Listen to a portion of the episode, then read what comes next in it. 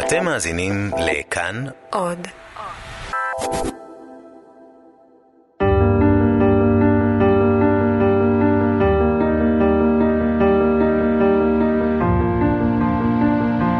סיפור אחר, לזכר שירה בנקי.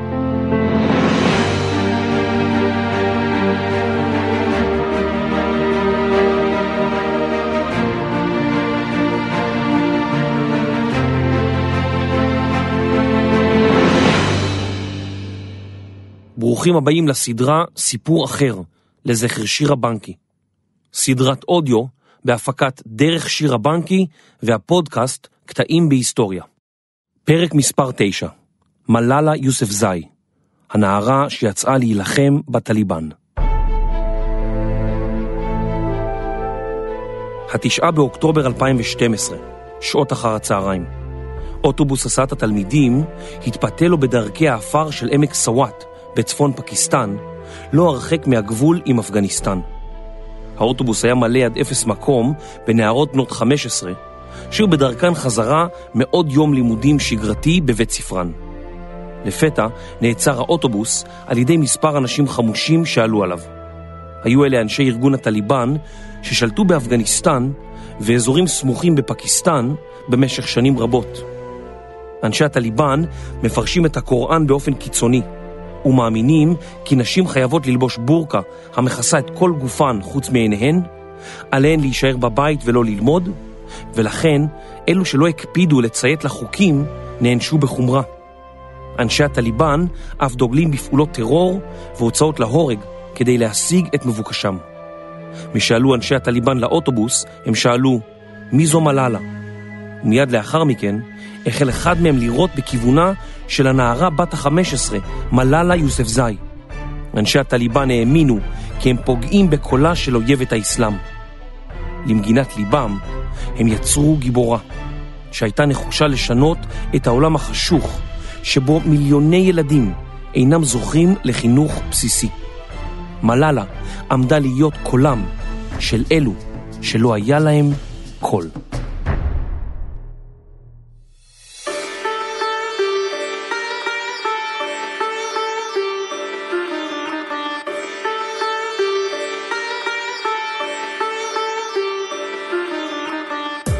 מלאלה יוסף זאי נולדה בשנת 1997 בעמק סוואט בפקיסטן. בת למשפחה מוסלמית פשטונית, או ממוצא איראני. מלאלה נקראה על שמה של משוררת ולוחמת חופש פשטונית בשם מלאלה ממיוונד. פירוש שמה הפרטי, מלאלה, הוא מוכת יגון. מלאלה הושפעה רבות מדעותיו של אביה, מורה, מחנך ומשורר. אביה של מלאלה, זיהאודין יוסף זאי, פעל רבות למען החינוך בפקיסטן, ובמיוחד למען חינוך בנות. הוא גם היה מנהל ומייסד בית הספר לבנות שבו למדה מלאלה. פקיסטן שוכנת בדרום מרכז אסיה וגובלת באפגניסטן ואיראן ממערב ובסין והודו ממזרח. כיום פקיסטן היא המדינה השישית בגודלה בעולם מבחינת גודל האוכלוסייה ויותר מ-180 מיליון תושבים חיים בה.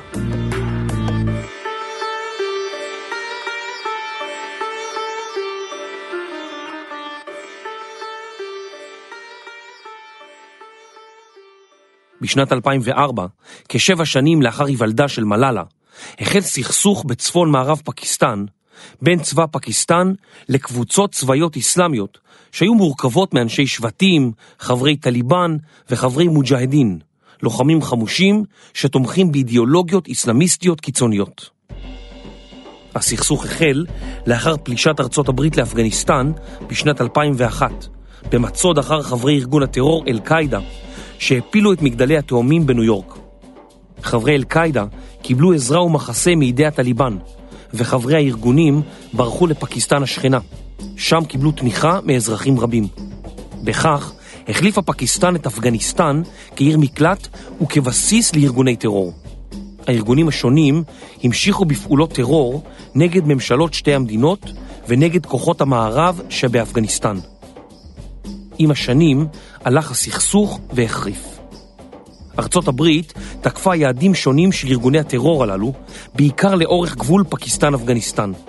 תקיפת היעדים גרמה גם לפגיעה באזרחים והגבירה את מרמור האוכלוסייה נגד המערב, ובכך חיזקה את אחיזתו של הטליבן ואת התמיכה בו באזורים רבים בפקיסטן, ביניהם גם בעמק סוואט, מקום מגוריה של מלאלה.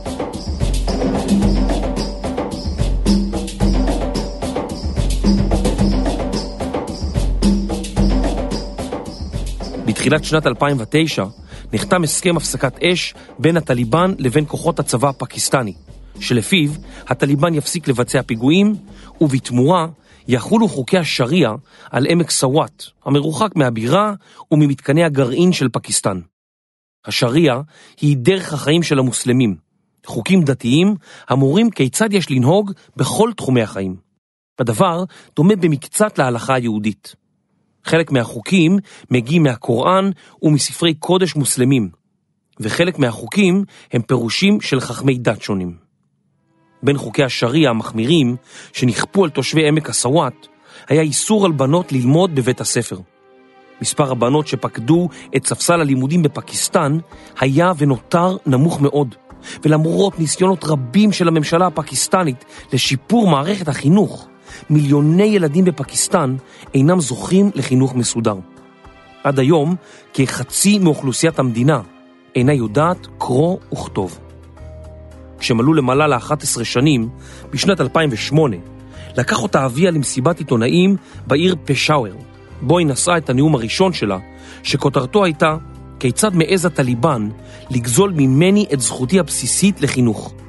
נאום זה זכה לתעודה רבה בכל רחבי פקיסטן, אך ארגון הטליבן הכריז עוד באותה שנה כי כל בתי הספר לבנות בעמק סוואט ייסגרו. לאחר הכרזה זו של הטליבן, פנה ה-BBC לאביה של מלאלה וביקש כי היא תכתוב בלוג או יומן רשת למענו על חייה ומאבקה בזכותה לחינוך. מלאלה נהנתה לבקשה והחלה לכתוב תחת שם בדוי כדי להגן על ביטחונה וביטחון משפחתה. בתחילה, מלאלה העבירה דפים כתובים בכתב ידה לכתב מקומי של ה-BBC, והוא שלח אותם לעורך של אתר ה-BBC בשפת האורדו, שפת המוסלמים בדרום מזרח אסיה. עורך האתר סיפר כי כשהיה עורך את הרשימות ששלחה מלאלה, עיניו היו מתמלאות בדמעות. היא פשוט הייתה ילדה שרצתה ללכת לבית ספר, הוא סיפר. ביומנה סיפרה מלאלה על החיים תחת הזרוע הקשה של הטליבן, שנתיים לאחר שהשתלטו על אזור מגוריה והורו על סגירת בתי הספר לבנות. באמצעות הבלוג המשיכה מלאלה לספר על הטליבן ולגנות את האלימות שבה הם עשו שימוש כנגד אזרחים. מלאלה קראה לנערות אחרות לעמוד על דעתן ולהמשיך ללמוד. מאותו הרגע רכשה לעצמה מלאלה אויב רב עוצמה.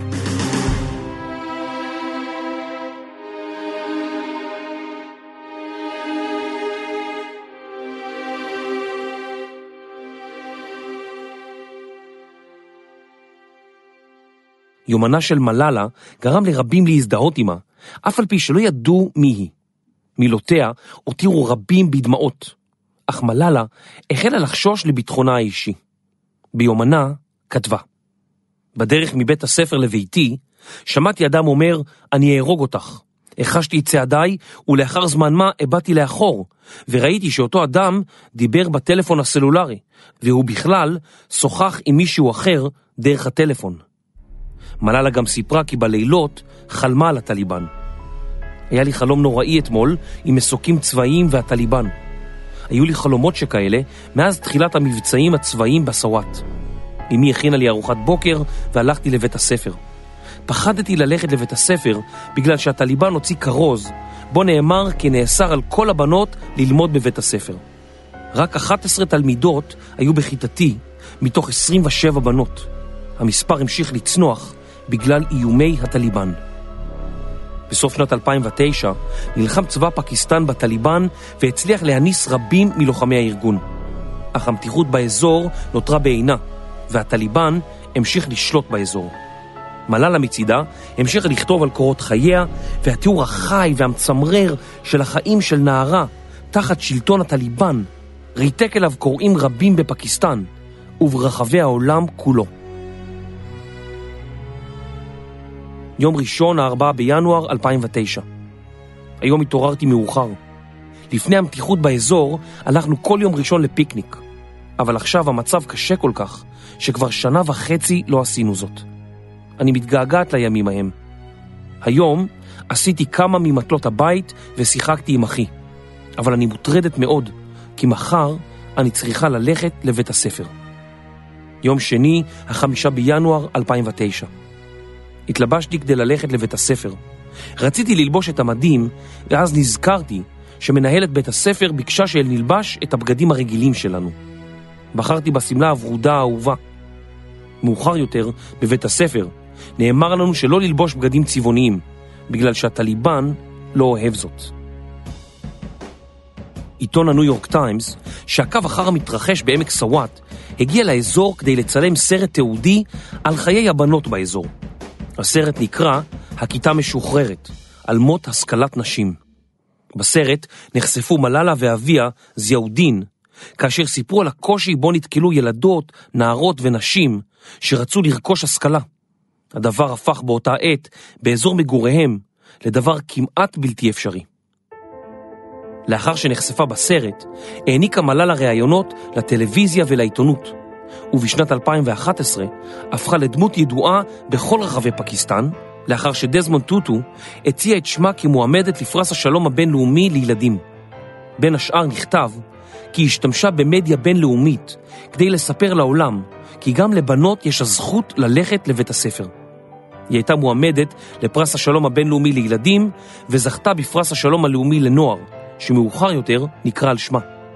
בעקבות כך נחשפה זהותה של מלאלה ברחבי העולם, ועתה כבר היה ידוע בגלוי מי הייתה כותבת הבלוג באתר ה-BBC.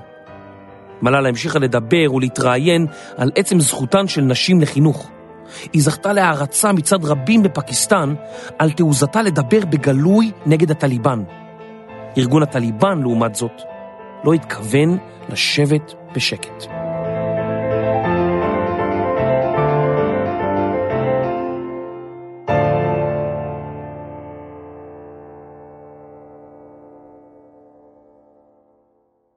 בדצמבר 2011 העניקה ממשלת פקיסטן למלאלה את פרס השלום הבינלאומי, ומלאלה המשיכה לפעול למען זכותן של נשים לרכוש השכלה.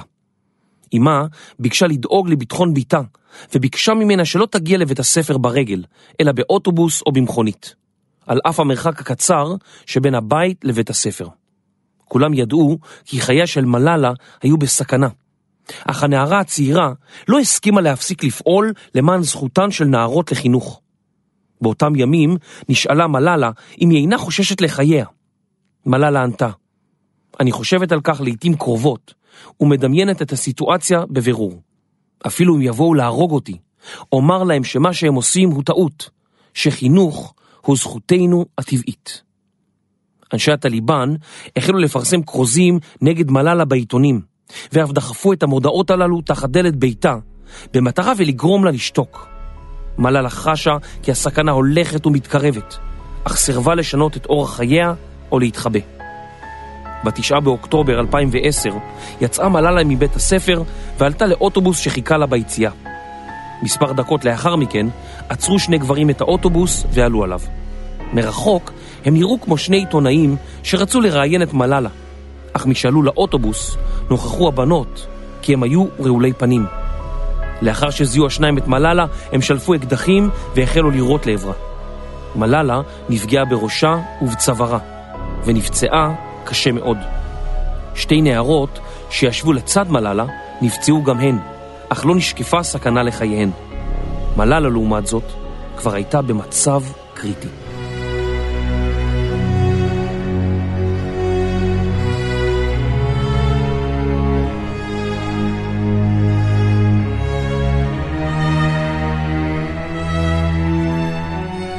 עד מהרה הגיע למקום מסוק צבאי, שהעביר את מלאלה לבית חולים.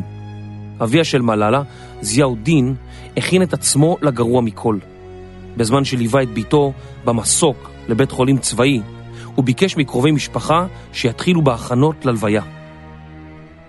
בבית החולים הצבאי נותחה מלאלה, ומגופה הוצא קליע שחדר את ראשה, ונעצר סמוך לעמוד השדרה. מיד לאחר הפיגוע, לקח על עצמו הטליבן את האחריות למעשה, והצהיר שחברי הארגון ינסו שוב להתנקש בחייה של כל נערה שתעז להתנגד לחוקי השריעה. עד לפגיעה במלאלה, רבים לא העלו על דעתם כי הטליבן מסוגל לתקוף ולרצוח גם ילדות ונערות. המעשה גרר תגובות בינלאומיות, ורבים ברחבי העולם, מנשיא ארצות הברית לשעבר, ברק אובמה, דרך מזכיר האו"ם, בן קימון, ועד לזמרת מדונה, שכתבה את שמה של מלאלה על גבה וחשפה אותו במהלך הופעתה. מזכ"ל האו"ם יצא בחריפות כנגד המעשה. לא קרה מעשה נפשע ופחדני. בערים שונות ברחבי פקיסטן יצאו אנשים לרחובות להפגין כנגד הטליבן והמעשה השפל. 50 אנשי דת מוסלמים פרסמו פסק הלכה כנגד המתנגשים בחייה של מלאלה. התקשורת המקומית המשיכה לסקר את האירוע, וכשני מיליון אנשים בפקיסטן חתמו על עצומה הקוראת להעניק חינוך חינם לילדים בין הגילאים 5 ל-16. מלאלה נותחה במשך שעות ארוכות, וחלק מגולגלתה הוסר. ככל שעברו הימים, התייצב מצבה, וכחודש לאחר האירוע, היא הועברה לבית חולים בברמינגהם שבאנגליה. לאחר סדרת ניתוחים, שבהם הושתלו לוחית טיטניום ומכשיר שמיעה כתוצאה מהפגיעה, וכנגד כל הסיכויים, היא החלימה. החלמתה הייתה מדהימה, לא רק בגלל איכות הטיפול הרפואי שקיבלה, אלא גם בגלל כוח הרצון ונחישותה להבריא. מלאלה סיפרה על הרגעים הראשונים כשפקחה את עיניה. פקחתי את עיניי, ודבר ראשון שראיתי הוא שאני נמצאת בבית חולים, מוקפת רופאים ואחיות. הודיתי לאל שנתן לי חיים חדשים.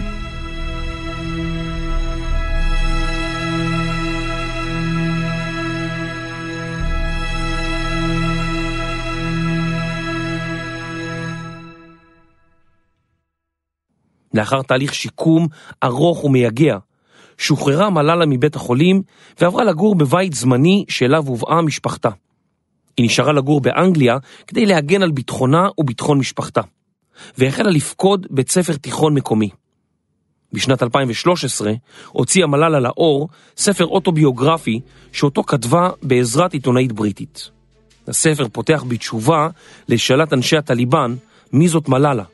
שמו של הספר הוא אני מלאלה, הנערה שנאבקה למען השכלה ונורתה על ידי הטליבן. בספר מתארת מלאלה את החיים בפקיסטן בשנותיה האחרונות שם. מספרת על הקושי והפחד, ניצול האוכלוסייה הענייה על ידי הטליבן, וכל זאת בשילוב פרטים על חיי האישיים והחזון שלה. קטע מהספר משקף את חוסר האונים של התושבים. בזמנו גרתי עם משפחתי בסוואט, שם נולדתי. ואז, מהיום למחר, הטליבן השתלט על החיים שלנו, הטרור החל. הם היכו נשים ברחובות, הם רצחו אנשים, גופות ערופות צצו בכיכרות העיר. הם הרסו את בתי הספר, את המספרות, הם שרפו טלוויזיות במדורות גדולות, אסרו על ילדות ללכת ללמוד בבתי הספר. התושבים התנגדו לכל זה, אבל גם פחדו לדבר ולהתנגד. האיומים היו גדולים מאוד, רק מעטים העזו לדבר בקול רם בעד זכויותיהם, ואחד מהם היה אבי, ואני הלכתי בדרכו של אבי. אסרו עלינו כמעט הכל, לשיר ולשמוח, לרקוד, לראות טלוויזיה או לשמוע רדיו. אפילו נאסר על ילדות לספר את הבובות שלהן. אם נשמע מאיזה בית המולה של צהלות, הם ישר היו פורצים לאותו הבית ומכים את הדיירים, שוברים את מכשירי החשמל שלהם ומסמנים אותם ככופרים. בספרה הציגה מלאלה את סיפורה האישי, בו האסלאם הוא אנושי ושפוי. הוריה, שהיוו לה השראה, אינם שונאים זרים ומאמינים בזכותם הבסיסית של בני אדם לחיים ללא מלחמות וללא שנאת חינם. הדרך שבה נלחמה מלאלה, כמעט לבדה, אל מול ארגון טרור קיצוני ואלים, הפך אותה לגיבורה בעיני רבים ברחבי העולם, המזדהים עם אותם הערכים שהיא נושאת כלפיד. בשנים שלאחר צאת ספרה, הכתיר אותה כתב העת טיים כאחד ממאה האנשים המשפיעים ביותר בעולם. מלאלה זכתה בעשרות פרסים יוקרתיים על פועלה, ביניהם פרסי שלום בינלאומיים מטעם ארגון אמנסטי, ומדינות כצרפת, בריטניה, הולנד וארצות הברית. בשנת 2014 זכתה מלאלה בפרס נובל לשלום לצד ההודי קיילש סטיארטי, ובכך הפכה מלאלה לאדם הצעיר ביותר שזכה אי פעם בפרס נובל. שניהם תוגמלו על היותם פעילים במאבקם כנגד דיכוי ילדים ועל זכותם של ילדים ללמוד. ועדת פרס נובל הדגישה כי למרות גילה הצעיר, שנים רבות היא נאבקת למען זכותן של ילדות לחינוך, והוכיחה על ידי דוגמה אישית שילדים ובני נוער יכולים גם הם לתרום כדי לשפר את מצבם. מלאלה עשתה זאת במצבים מסוכנים ביותר. דרך המאבק ההירואי שלה היא הפכה לדוברת מובילה למען זכותן של ילדות ונערות לחינוך. בנאומה, בעת קבלת הפרס, אמרה מלאלה את הדברים הבאים. הפרס הזה הוא לא רק בשבילי, הוא בשביל הילדים הנשכחים שרוצים חינוך, הוא בשביל הילדים המפוחדים שרוצים שלום, הוא בשביל אותם ילדים שקולם לא נשמע, שרוצים שינוי.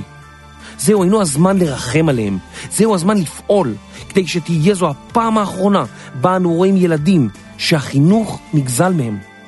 אני רק בן אדם מחויב ועקשן, שרוצה לראות שכל ילד יזכה לחינוך איכותי, שרוצה לראות שנשים זוכות לזכויות שוות, ושרוצה שלום בכל פינה בעולם. חינוך הוא אחד מהברכות בעולם, ואחד הצרכים הבסיסיים. בביתי, במחוז סוואט בפקיסטן, אהבתי ללמוד ולגלות דברים חדשים. אני זוכרת שכאשר חבריי היו מציירים על ידם בחנה, בזמן אירועים מיוחדים, במקום לצייר פרחים, אני כתבתי נוסחאות ומשוואות מתמטיות. חינוך הוא אחת מהברכות בעולם, ואחד הצרכים הבסיסיים.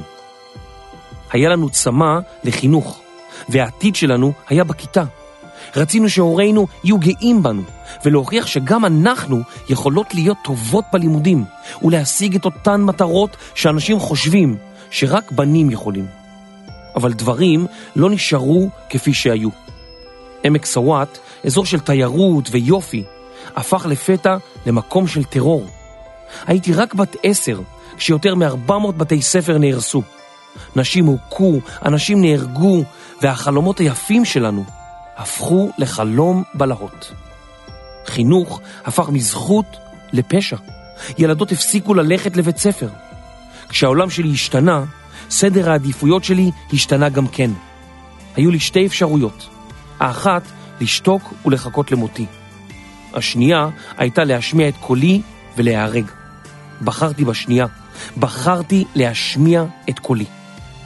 לא יכולנו לעמוד מנגד ולראות את עוולות הטרוריסטים ששללו את הזכויות שלנו, שהרגו אנשים ללא רחם, ועשו שימוש לא נכון בשם האסלאם. החלטנו להרים את קולנו ולומר להם, האם לא למדתם? האם לא למדתם כי בקוראן הקדוש אללה אומר, אם אתה הורג אדם אחד, הדבר שווה ערך לכך שהרגת את כלל האנושות? שרדנו, ומאז אותו יום הקולות שלנו הלכו והתגברו, חזק יותר וחזק יותר. אני מספרת לכם את סיפורי לא בגלל שהוא ייחודי, אלא בגלל שהוא לא. זהו סיפורן של ילדות רבות. למרות שגובהי הוא קצת יותר ממטר וחצי, אני אינני קול בודד. אני אינני קול בודד. אני קולות רבים. קולם של 66 מיליון ילדות. שאינן זוכות לחינוך. אני אמשיך להילחם עד שאראה שכל ילד, כל ילד, נמצא בבית ספר.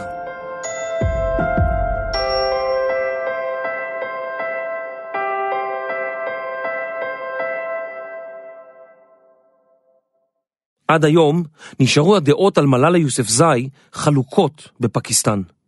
יש שרואים בה גיבורה לאומית, ואחרים רואים בה בוגדת. פדרציית בתי הספר בפקיסטן החרימה את ספרה, כיוון שנטען כי הוא אינו מכבד דיו את חוקי האסלאם. מתנגדיה גם אומרים שהערצת המערב כלפיה צבועה, שכן היא מתעלמת ממצב קורבנות אחרים לאלימות, שגם הם חפים מפשע. למשל, נפגעי הפצצות כלי טיס אמריקנים בלתי מאוישים. אך סיפורה של מלאלה נתן וממשיך לתת השראה לבנות ונשים רבות ברחבי העולם. למרות גילה הצעיר, קולה נשמע רם וברור, נגד אפליית נשים ובעד סובלנות, חינוך וקדמה, וזכותו של כל אדם לחינוך והשכלה. מה שלאדם המערבי נראה לעתים טריוויאלי או טבעי, כמו הזכות ללמוד, מצריך מאמצים אדירים במקומות אחרים ברחבי העולם. בנאומה מול מליאת האומות המאוחדות, האו"ם, אמרה מלאלה. הטרוריסטים חשבו שהם ישנו את מטרותיי ויעצרו את שאיפותיי, אבל דבר לא השתנה בחיי חוץ מזה. חולשה, פחד וייאוש מתו. כוח, עוצמה ואומץ נולדו. אחיותיי ואחיי היקרים, אנחנו מודעים לחשיבות האור כשאנחנו רואים חושך. אנחנו מבינים את חשיבות קולנו כשמשתיקים אותנו. באותה המידה, כשאנחנו היינו בסוואט בצפון פקיסטן, הערכנו את החשיבות של עטים וספרים, כשראינו את האקדחים. האמרה, העט חזק יותר מהחרב, היא נכונה. הקיצוניים פחדו ומפחדים מספרים ועטים. הכוח של החינוך, הכוח של החינוך, מפחיד אותם. אנו קוראים לכל הקהילות להיות סבלניים. אנו קוראים לכל הקהילות להיות סובלניים, לפסול דעות קדומות הנובעות ממעמד חברתי, אמונה, מגזר, צבע, דת או מין. להבטיח חופש ושוויון לנשים על מנת שיוכלו לפרוח ולשגשג. איננו יכולים כולנו להצליח כשמונים התקדמות מחצי מאיתנו. בואו ננהל מאבק עולמי נגד התופעה של אנשים שאינם יודעים קרוא וכתוב, נגד עוני וטרור. בואו נרים את ספרינו ואת עתינו. אלה הם כלי הנשק העוצמתיים ביותר. ילד אחד, מורה אחד, ספר אחד ועט אחד יכולים לשנות את העולם. מלאלה יוספזאי, הנערה שיצאה להילחם בטליבן.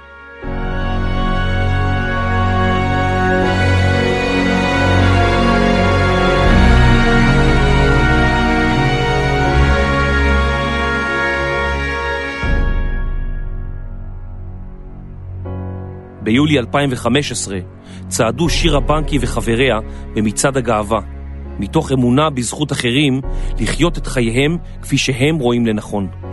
בשל הסתה, שנאה וקיצוניות, שירה, עדיין לא בת 16, נרצחה. לאחר הרצח החליטו הוריה של שירה, מיקה ואורי, להנציח את זכרה באמצעות פעילות לקידום שיח מתון בישראל.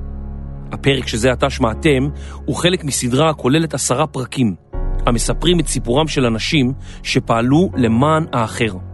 היא כוללת מערכי שיעור למורים ולרשתות חינוך, כמו גם שגרירים של סובלנות, שיספרו את הסיפורים בכל רחבי הארץ. בקרו בדף הבית של דרך שיר הבנקי, sbw.org.il, צפו בפרויקטים השונים והצטרפו לתורמים הרבים לדרך שיר הבנקי. פרק מספר 9, מלאלה יוסף זאי, הנערה שיצאה להילחם בטליבן. מחקר וכתיבה, נועה איילון וקרני דינטי. עריכה לשידור וקריינות, יובל מלכי. עריכת לשון, דינה בר מנחם. מפיק ראשי, רני שחר. הקלטה ומיקס, אסף רפפורט. הפרק הוקלט באולפני סוף הסטודיו. הסדרה והפרק הופקו במימון הציבור, שהתגייס ותרם באמצעות קמפיין הדסטארט. תודה לכל מי שתרמו לפרק זה. תודה לצבי, לאבי לוי, לניב רבה ולאורי קפלן. ותודה לכל מי שתמך בסדרה כולה. תודה לטל גרנות, למשה פרבר, לחווה מגדל, למיכל בית הלחמי, למייק המל, לחווה קובץ, לברק דיבה, לנטע גולן, לשלומי דהן, לטובה מגדל, לאייקי ותמי שוורץ, לשרית גמליאל פולק, לרן בר, לתמר יובל, ליעל עקביה, לנאוה ויקלמן ולנילי ועדי רוטנברג. סיפור אחר, לזכר שירה בנקי.